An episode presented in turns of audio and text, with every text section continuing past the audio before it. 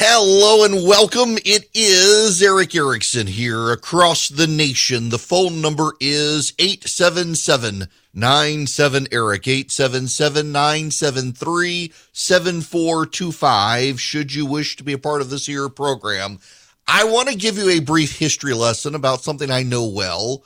Uh, it sounds very Georgia specific. I don't want you to hear me thinking I'm talking about Georgia, though. I've actually uh, I, have recorded for my flagship station, WSB, a whole separate show for them for these first 30 minutes of the program today because there's so much politics going on in Georgia. For everybody else, though, I want to talk about an event that happened a number of years ago so that you can relate to what I'm about to say about the mask stuff.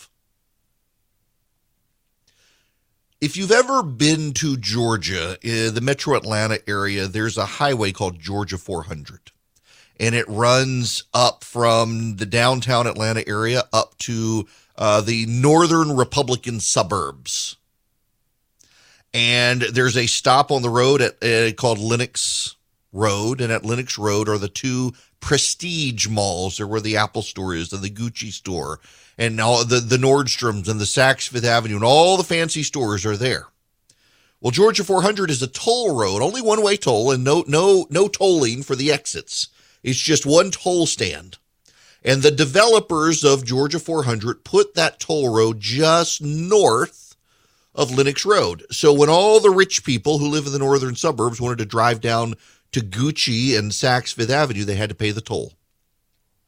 And the government always said that toll road would go away once the road was paid for. Well, the road was paid for several times over. And the toll, it was only 50 cents, it never went away when my wife and I got married, uh, Christy had to have a prophylactic mastectomy early on. That means she had to have a double mastectomy, uh, not because she had breast cancer, but because we knew, given her genes, she was going to get it. And we would have to go through the toll at Georgia 400.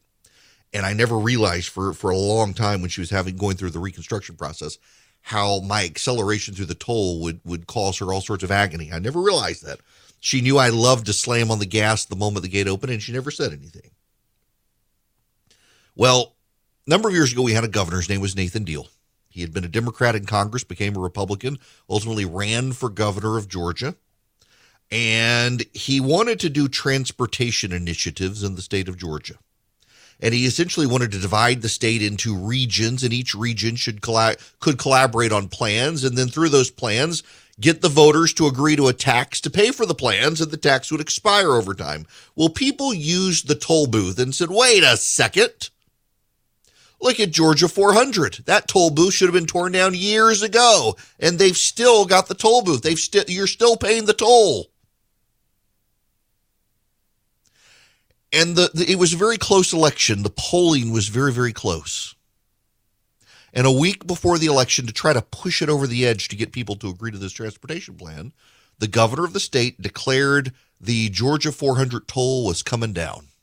A week before the election. He said, It's done. It's over. We're tearing it down. You can drive without paying the toll. And they tore it down. And it was his way of showing voters, you see, we, we can we can do these things. Vote for the transportation plan, and the temporary tax will be temporary, just like 400. Well, you know, the result was exactly the opposite. People looked at what the governor was doing a week before the election and said, well, this is cynical opportunism. There's no way I'm supporting this plan now and they killed it. They killed his plan as punishment for his opportunism. You know, the irony is they're now building toll roads along Georgia 400, having gotten rid of the toll. Those of you who are listening in Tucson, Arizona, you're having a WTF moment wondering what on earth does toll roads have to do with anything in my life? Masks? Masks? Those of you in Las Vegas listening, masks? The toll road has everything to do with masks. I'm a professional. I will string these things together. The governor of the state of Georgia, in a very close race, where people were saying, look at the toll road, look at the toll road. It was temporary and it's still there. It's still there. It's paid for and it's still there. A week before the election says, voters, I, the governor, shall tear down the tolls and show you that the government can keep its word. Now go vote for my plan. And the voters were so enraged by the cynicism of the move, they killed his plan. It's been obvious for a year now masks really weren't doing any good. Not only were masks not doing any good, the elite who demanded you wear the masks are not wearing the masks. Stacey Abrams perhaps deserves an award for really showing it. And, and, Gavin Newsom and the mayor of Los Angeles and Elise Slotkin, the, the congresswoman from Michigan and the mayor of, of Washington and the mayor of San Francisco and all of these Democratic politicians, they deserve some sort of prize for exposing the cynicism. And so now, as a voter backlash builds against the Democrats, in part because of the masks, suddenly, miracle of miracles, the science, it has changed. We can get rid of the masks now. Actually, no, not today, next week or next month. It depends on which state you live in. Gavin Newsom, the governor of California, after weeks of people ridiculing him for not wearing his mask at the Rams 49ers game, now says, you know what? We'll get rid of the indoor mask mandate here in California now. After all, the science, it has changed. And because the science has changed, we can get rid of the masks. Really? When exactly did the science change? When did the science of masking change? Did it change yesterday? Did it change last week? Did it change last month and you're just now seeing it? Or did it change because the polling changed? It's amazing what the internal polling of the Democrats must show for so many Democratic governors Delaware, New Jersey, California. I believe just this morning I saw New York. They're scrapping the masks. For months, it's been obvious we didn't need it. For months, it's been obvious, particularly in school settings, there was no need And yet now suddenly they're doing it. They're going to scrap the masks. They're going to scrap the masks in schools. Why? Because parents are furious at this point. Parents are livid. It has nothing to do with the science changing. It has everything to do with the polling changing. Here's Leana Wen on CNN last night there actually is a harm that we should be discussing of children continuing to mask.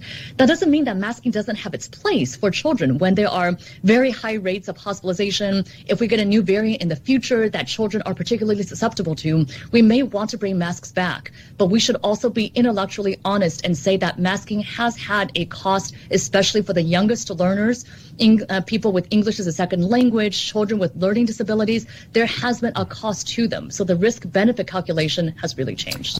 Really? You don't say. The risk has suddenly changed. We knew this a while back. We knew this a year ago.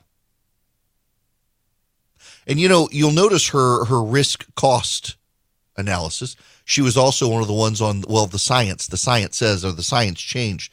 Uh, yes, the, the, the, the scientific data changes, but it's the polling that really matters. And you know what's so funny here is that the White House is behind the curveball. This is Jen Psaki, White House press secretary. Listen to this. If you could just clarify, I know you've talked about this a little bit already. Uh, do you think that at some point in the future, even if that point isn't now, it would be appropriate for there to be updated federal guidelines just to avoid confusion? I think the administration has been clear that on other issues there are sort of messaging issues that could have been a little bit more uh, clear coming from the administration. So on this issue, do you think that that might be appropriate? Well, the guidance is very clear, which is that we recommend uh, masking in schools. Uh, that is the recommendation from the CDC. It is also true that at some point, when the science and the data warrants, of course, our, our hope is that that's no longer the recommendation, uh, and they are continually assessing that. But the guidance is very clear. It is also true that it has always been up to local school districts to make determinations about how to implement these policies. The White House still wants you to mask. By the way, MSNBC wants you to mask. Do you think it's time for school mask mandates to end nationwide? I live with kids who are more than willing to wear their masks, and it's my parents who complain about my children having to wear masks, but my kids don't mind it. Morning, Stephanie. Not yet. So uh, here on, on, February 8th, not yet. But I, I do think that as we proceed, March 15th towards April 1st, which I think will be a watershed moment for the country, where we will be truly at an endemic phase based on all forecasts, based on where we are currently at right now, which it doesn't feel that way. Not, not yet, not yet, not yet. No, no, not yet. Randi Weingarten, the, the, the teachers union boss. Well, that's why I'm saying that we're, if we, you know, we believe in an off ramp. I asked for, I asked Dr. Cardona and Dr. Walensky to start planning for an off ramp in November pre Omicron. But then you had the Omicron surge and the masks were back on, and then the K95 masks were back on. So the real question becomes how do we make sure that people can plan for it? And, and what are the measures so that everybody knows? So it doesn't feel like it's based upon politics. It feels like it's based upon um, making sure that there's no transmission in school. And it feels like no transmission at school might be impossible. She wants people at mass forever. It's to feel political. Y'all, the Democrats saw what happened in Virginia. Now they've seen Glenn Youngkin come in and they realize the parents have his back. Not only that, they're seeing school board elections go against the Democrats.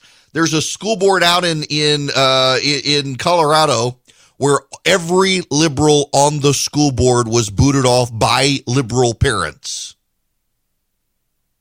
because of critical theory and masks.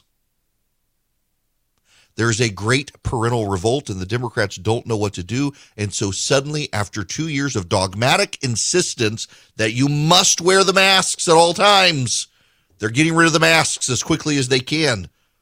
Delaware, New Jersey, New York, California, they're all like, oh, we got to get rid of the mask now. It's time. We can get rid of it. We're over the hump. Uh, your data metrics that you've been using don't say you're over the hump, but your internal polling does. But here's the problem for the Democrats the toll road on Georgia 400. What happened is it provoked even more of a voter backlash. It provoked more of a voter backlash because they saw that toll road and they're like, are you kidding me? We've been here with this toll forever and you can just snap your finger and tear it down and you never bothered to do it? You're only doing it because your polling changed and you want this to pass? And the voters were livid.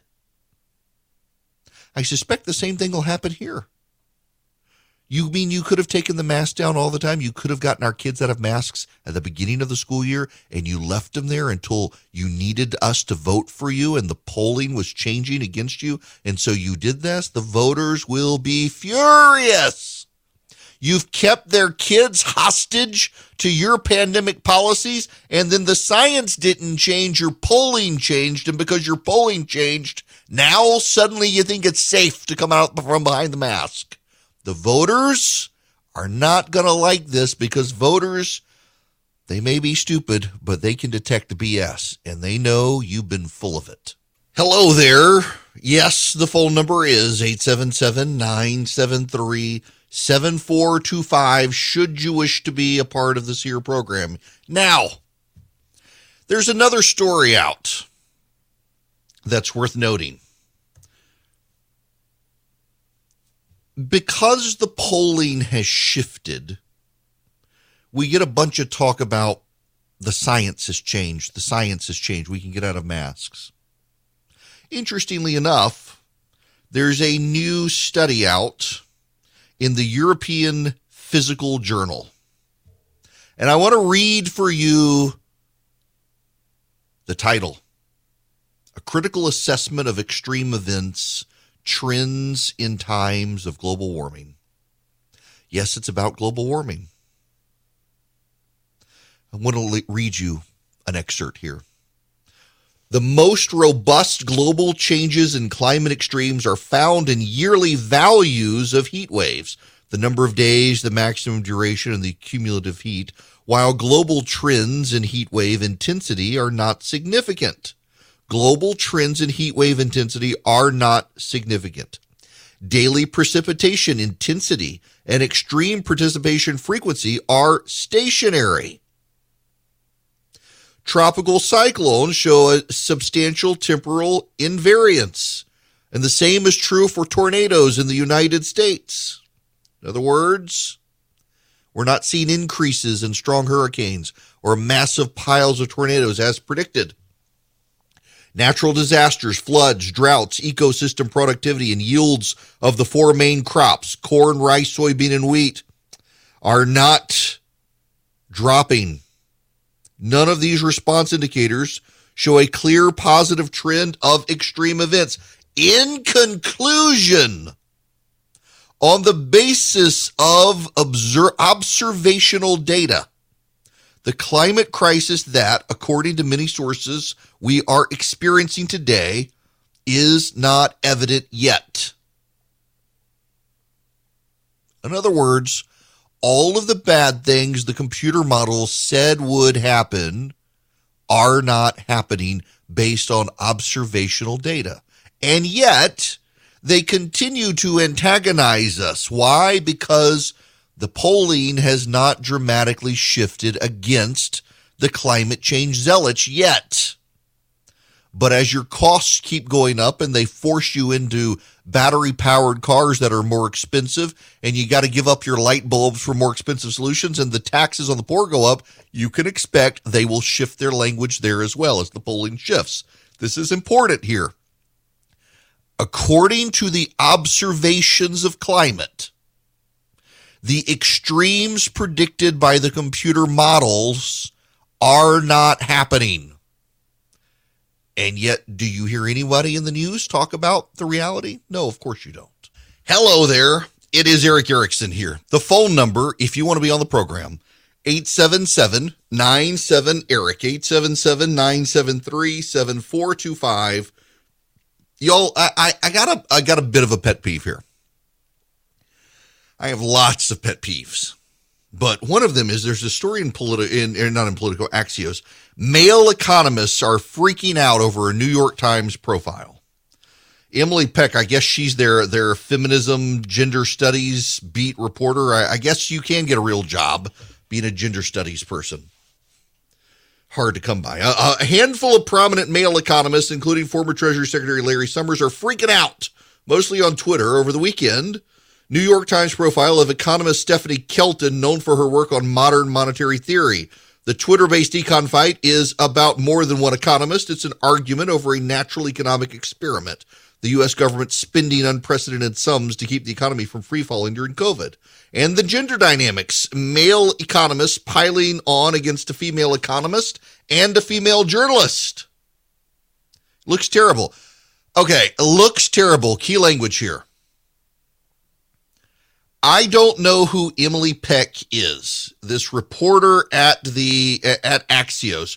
I should see who Emily Peck is. Emily Peck as a markets correspondent for Axios. Oh, well, she used to write at the Huffington Post. Uh, that pretty much tells you everything you need to know um, about the Huffy. Oh, and she wrote at Slate, which means she's a liberal to begin with. So Emily Peck is upset, the Axios reporter who wrote for a number of left wing publications, that male economists are freaking out over a profile of a female economist. And she would like you to think it's sexism, but it's not. She actually does a great, great disservice to the arguments at stake here because the economists who are upset, yes, they're they're overwhelmingly male But it's not just male economists who are concerned. They happen to be the ones on Twitter. They're they're concerned because the New York Times seems to be treating favorably a thoroughly debunked system of economics that not only is debunked but refuses to engage in published research that can be peer reviewed and that was the point. It Larry Summers pointed out even socialist and marxist economists are willing to do peer reviewed data and reports that others can comment on, even if you disagree, but not MMT, which instead hides behind attacks. And in this case, uses a reporter to advance the attack. Well, it's just sexism. It's just sexism. No. Modern monetary theory is the idea that the government can print unlimited sums of money and pay for scores of socialist left wing progressive policies without ever seeing inflation. They have tried to do that. Inflation has come about and after years of saying, well, the solution is to raise taxes, now suddenly the modern monetary theory says, oh, we never said raise taxes to combat inflation. But Axios and Emily Peck or whatever her name is can't be bothered to tell you the truth. They instead have to say it's sexism, it's sexism, so you avoid even considering the underlying arguments. Axios is a news outlet that was designed to give you encapsulated news that was easily digestible so you can move on with your day. And here they've done an absolute disservice to their readers with a left wing reporter who wants to see everything from the framing of sexism than the truth of what's going on. She doesn't want to take the economists at their word that MMT has been debunked and says, well, it's just a bunch of men piling on the woman. Well, you know, if the woman would actually produce some measurable research that aligns with what we see in the real world, maybe they wouldn't. But she doesn't. Instead, they'd rather scream sexism. People all over the world would rather scream about things than actually engage with the ideas. When you're attacking the economists for being sexist men, as opposed to actually paying attention to what they're saying and the legitimacy of what they're saying, you're no better than you claim they are. Now that gets me to something I wasn't going to talk about. But considering I just wrote several thousand words on it this morning, I might as well get it off my chest. I mentioned this a little bit the other day. I mentioned it on Friday. Friday can kind of be a cool free for all day because not a lot of people out there. It was one of those days. There wasn't a lot of phone calls, and I had stuff I wanted to talk about. I was tired of politics, and I talked about all this betrayal stuff. And I'm going to spend a little more time on it with all of you today before we get on to Afghanistan. Do you know in 2016, I didn't support Donald Trump? I didn't. I didn't support Donald Trump. Said I wouldn't support him. I was true to my word. I had three people show up at my house, three men. They had this mean look in their face, but they were there for my good. They wanted me to know if I didn't change my mind that they would come for my job on TV and radio. They would get me canceled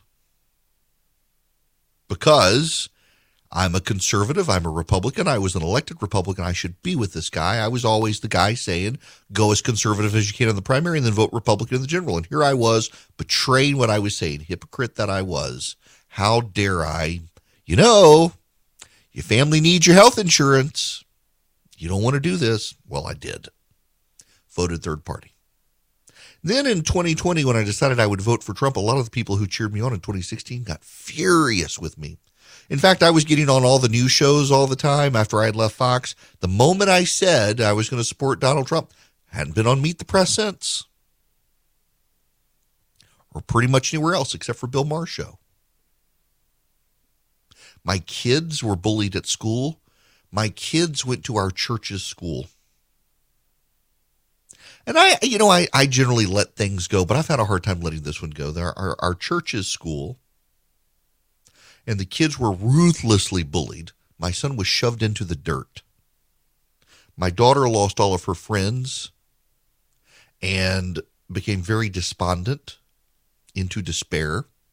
You know, to this day, my kids get anxiety about elections because of all this.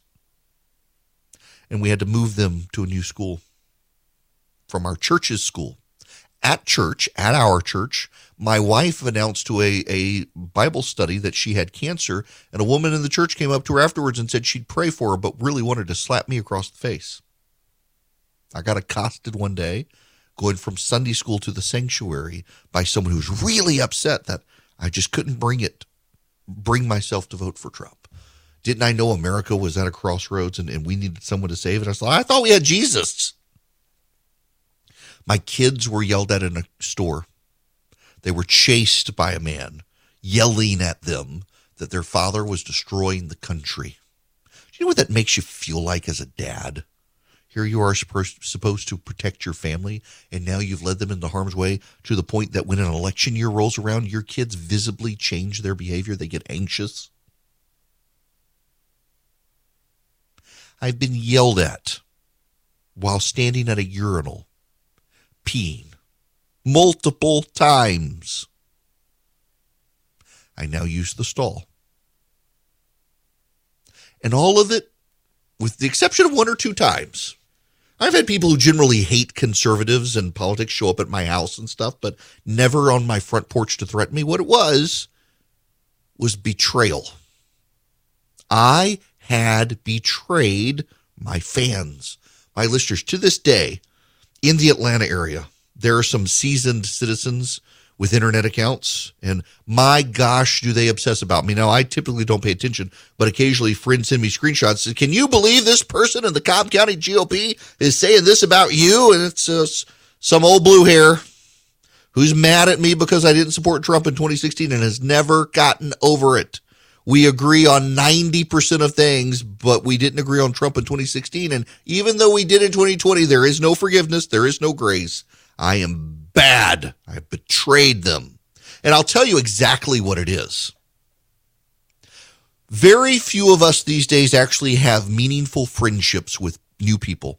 We have friendships with old people, some of whom are dead, some of whom have moved away. We still keep in touch with, but in our immediate lives, rarely do we have friends that we hang out with on a regular basis unless those are friends who agree with us from some background. We're either friends because of work or we're friends because of politics. We're friends in some way. We're not natural friends through and through. We're very binary friends. We're either on or we're off.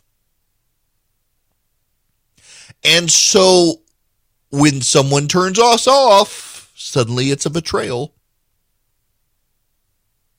It's a betrayal. We feel aggrieved that we've been betrayed. And nowadays, a lot of us get to become friends with people on social media or on Instagram in particular, which is social media. We connect with people. We see what they want us to see, not their full lives. And we connect with them and, and, we become engrossed in their lives and their relationships and all the stuff they allow us to see as we peer in voyeuristically into their lives. And we begin to build ancillary connections to them that we extrapolate from based on what we hear and what we see. And then one day we realize that when they actually provide those ancillary details, they're nothing like what we presumed, and we are betrayed. The root of betrayal is the B is handed or thoroughly, and, and trail, traded away, handed over. B means thoroughly, traded from the Latin a Latin word and then translated into Old French for um, thoroughly away. So we are, are traded thoroughly away. We are handed over thoroughly. Now, normally, in the old sense of the word, is we betrayed someone. We thoroughly handed someone over to the enemy, to the bad guy. And nowadays, we've reversed it. And it's someone has left us and gone to the enemy, gone to the other side. And it makes us very, very angry. It explains the left's reaction to Dave Chappelle and Joe Rogan. They were on the left. All these people condemning Dave Chappelle for his transgender jokes just a few years ago were laughing at him. In 2019, Dave Chappelle got the Mark Twain Award, the nation's most prestigious award for comedians, and they showed clips at the award ceremony of one of his transgender jokes. And everybody in the crowd laughed, and some of those people who were laughing then are condemning him now because they feel betrayed. They, they, they wonder, were we all laughing together or was he making us laugh at ourselves now? And the reason they do this is because over time they've begun to question their relationship with him. Same with Joe Rogan. He's a, the MMA uh, stand up comedian, uh, fear factor, pot smoker, Bernie Sanders voter, gay marriage supporting guy who dares to have conversations with people the left views as betraying their worldview. So Joe Rogan must be betraying their worldview, so they must condemn him. You see it in the church as well. The number of people who go after Beth Moore or Tim Keller or Russell Moore or even David French. And then you see it from some some people who've left the church and they go to the New York Times and, and they want to attack evangelicals back into the church, lay out not our sins or their sins, but lay out the sins of other people because they feel betrayed by that group. Betrayal kind of explains so much of what's happening in society right now with cancel culture and the like. And it's because we've allowed our friendships to become very binary friendships. Most of them are digital anyway. They're written in ones and zeros. And when they flip to zero, suddenly they're not our friend and they have betrayed us. I got a guy I know. I've hung out with him repeatedly over the years. Uh, he and his son were driving through my town a while back and took him out to dinner and we hung out for a while. Saw him in Atlanta the next day, hung out a little while longer. We traded emails years and years and years and years. And, and the other day I had to actually block his phone number and stop following him on social media because he was aggrieved at me for condemning what happened on January 6th, but saying, you know, the Democrats, they're one day going to do this sort of thing as well. And couldn't believe I would mitigate it, minimize it. He felt betrayed by me for saying something he disagreed with. You know, the only way we get through this is for people to stop feeling so aggrieved by other people. The only way we survive as a society is for us to offer more grace to those people than they ever offer us. And I know what I'm talking about here. I have literally been yelled at while peeing in the airport. When you're that aggrieved because you're upset with me, that says a lot about you and how you develop some sort of level of attachment to someone you don't even know and then feel betrayed. It's not healthy in society. The best thing we could ever do is probably destroy the internet and go back to our lives that existed before the internet. But if we're not going to, then we need to work a whole lot harder on having relationships that aren't binary and, and letting people agree to disagree without deciding that they're trying to destroy the planet. Like this reporter I was talking about who decided that anyone who disagrees with this MMT expert, they must just be sexist. No, they have valid points. You've just decided to reduce them to a binary because it makes you feel powerful to do so so that you can then attack them. People are way more multifaceted and way more complicated than we want to give them credit for. And we should probably remember that with all of our friends and with all the people we don't like who occasionally stumble upon things we agree with and it leaves us confused. Maybe it's because we've caricatured everyone instead of letting people actually be a multifaceted human being. Now, I don't want to caricature the Eden Pure Thunderstorm. This air purifier is small and it doesn't have a filter and you're thinking, must not be that good, except it is. You can wipe it out occasionally, and you can keep using it to eliminate odors, to get rid of the mildew, the mold, the bacteria, the pollen floating in the air.